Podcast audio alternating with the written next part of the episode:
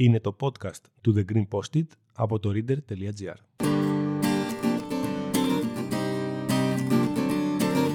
Γυρνάω στις Αθήνα στα σοκάκια και γράφω όλα τα εσώψυχά μου σε χαρτάκια. Γεια σας. Είμαι το Green Post-it. Συνήθως προσπαθώ να χωρέσω μεγάλες αναλύσεις σε μικρά χαρτάκια και μαζί θα κάνουμε το ανάποδο.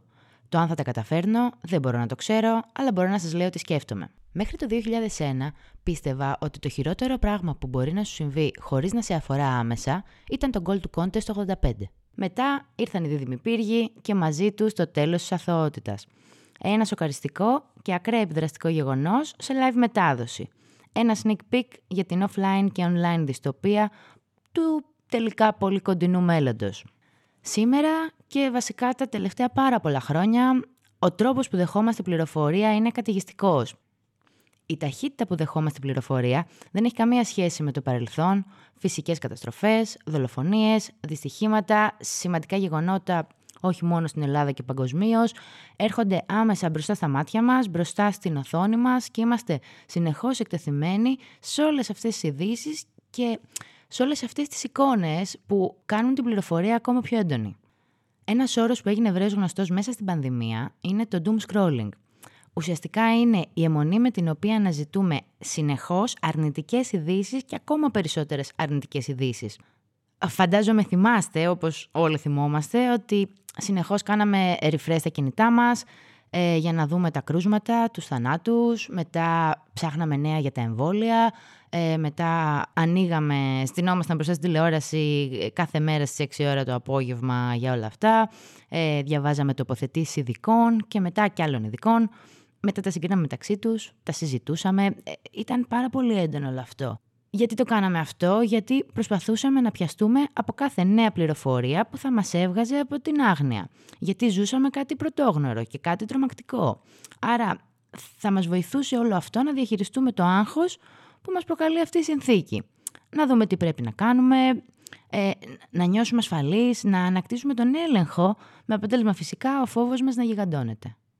Ο ανθρώπινος εγκέφαλος είναι προγραμματισμένος να ψάχνει για άπειλες.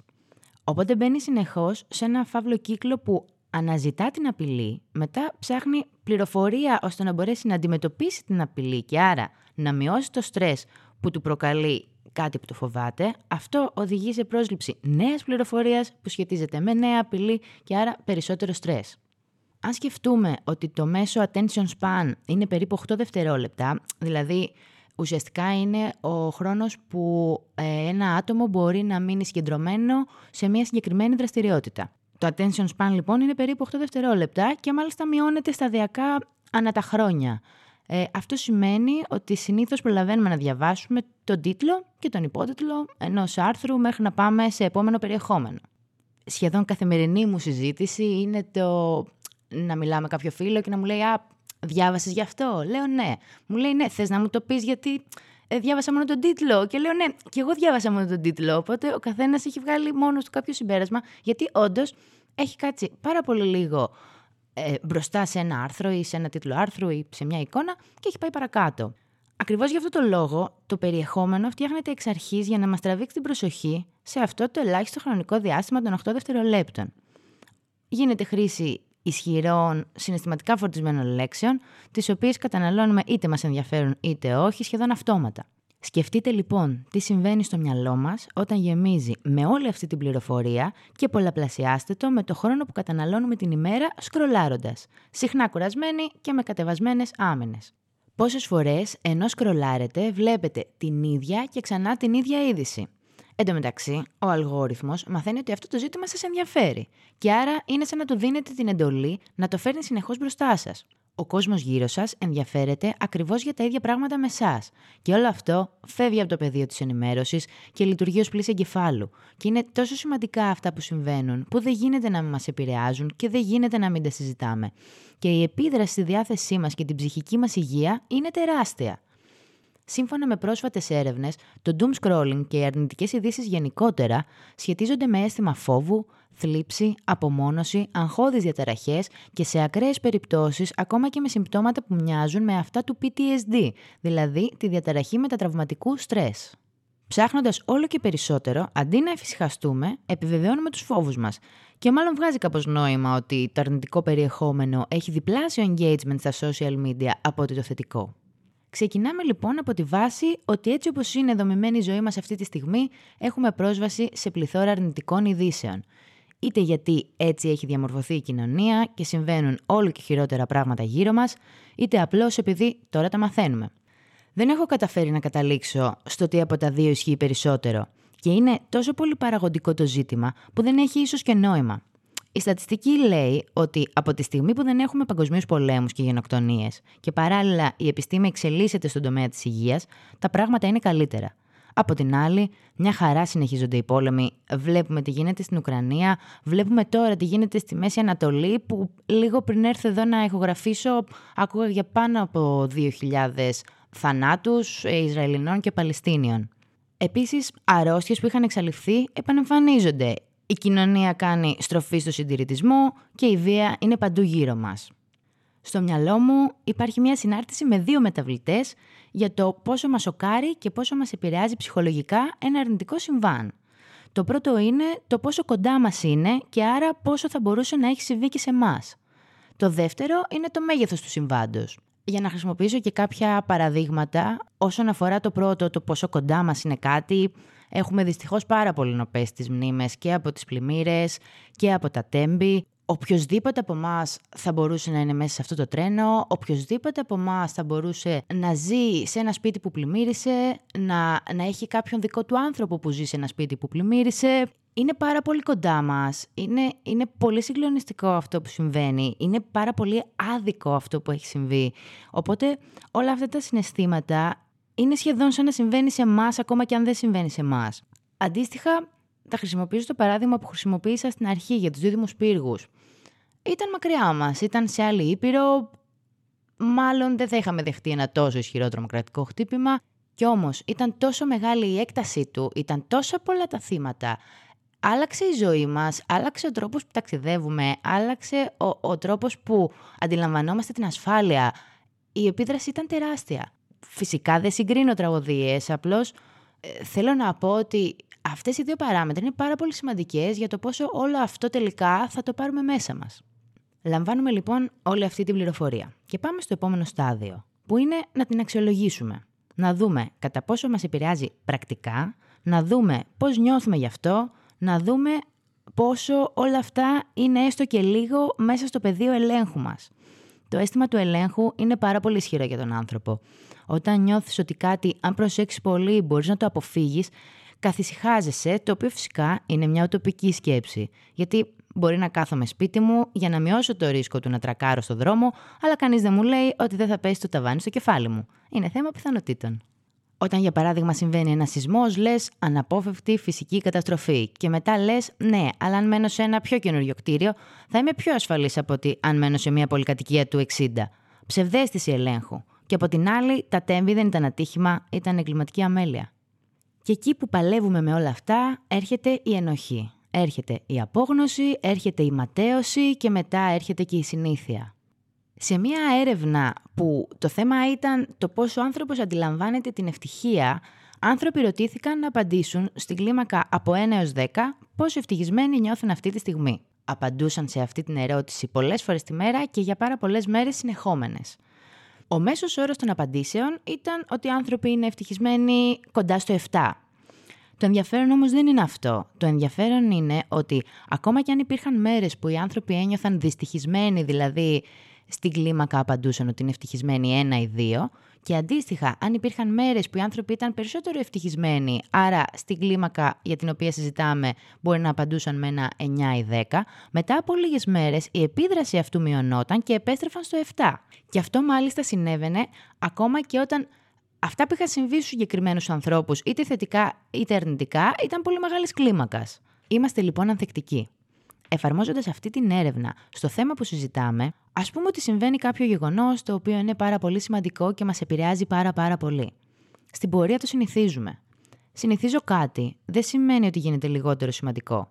Θα το κάνω από άμυνα, θα προσπαθήσω να επανέλθω και θα κάνω πάρα πολύ καλά.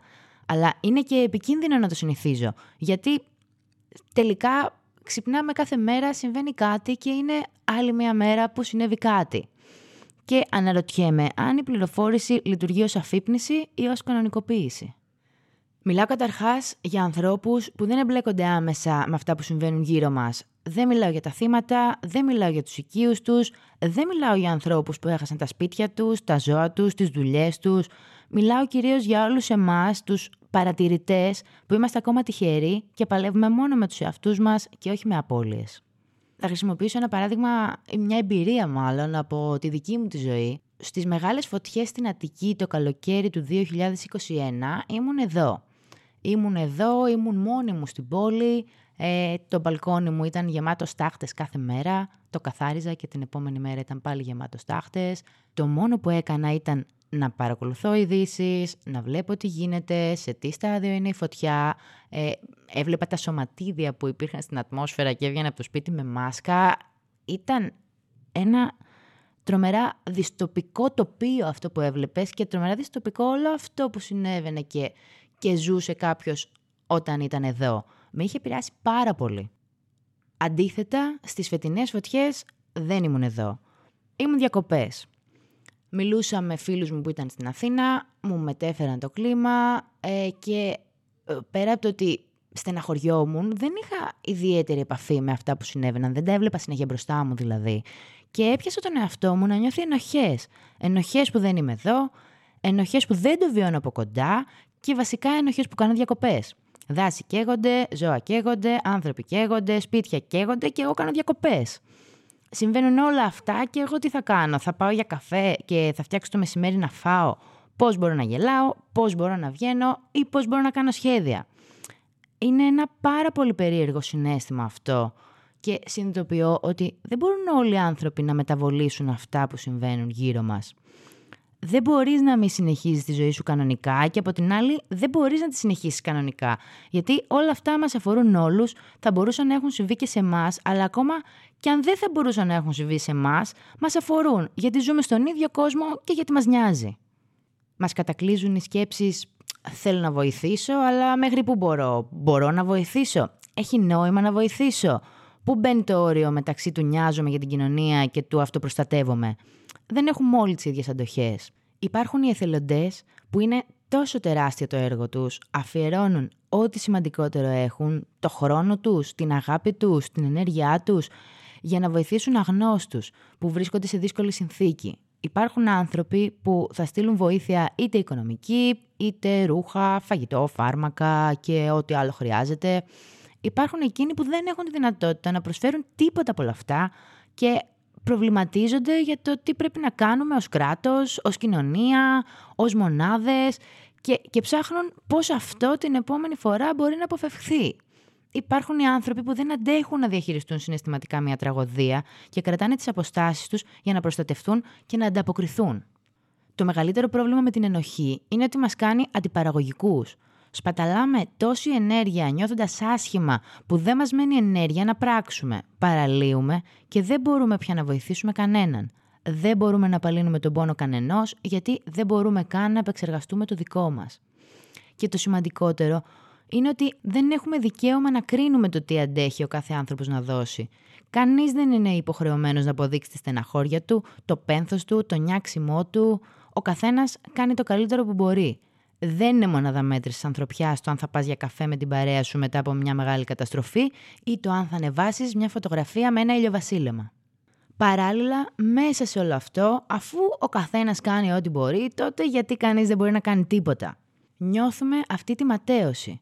Υπάρχει όρος ακόμα και γι' αυτό και είναι το learned helplessness, στα ελληνικά δηλαδή μαθημένη αβοηθητότητα, που σημαίνει ότι οι άνθρωποι αισθάνονται αδύναμοι να βελτιώσουν την κατάστασή τους με δική τους προσπάθεια και άρα σταματούν να προσπαθούν και λειτουργούν παθητικά. Τα λέω όλα αυτά χωρίς να έχω ιδέα τι πρέπει να κάνουμε. Δεν είναι λύση το να ζούμε στη φούσκα μας, δεν είναι και λύση το να υποφέρουμε συνεχώς. Έχουμε μονίμως ένα συλλογικό τραύμα και μια συλλογική ενοχή να διαχειριστούμε. Είμαστε μπερδεμένοι και είμαστε αβοήθητοι. Θέλω πραγματικά να μάθω πώς νιώθετε εσείς για όλα αυτά και πώς τα βιώνετε. Θα με βρείτε στο account του The Green Post στο Instagram για περισσότερη συζήτηση. Αυτό ήταν άλλο ένα επεισόδιο του podcast με τον εφάνταστο τίτλο The Green Post-it, το podcast. Ελπίζω να σας είπα κάτι που δεν ξέρατε. Αν όχι, ίσως την επόμενη φορά.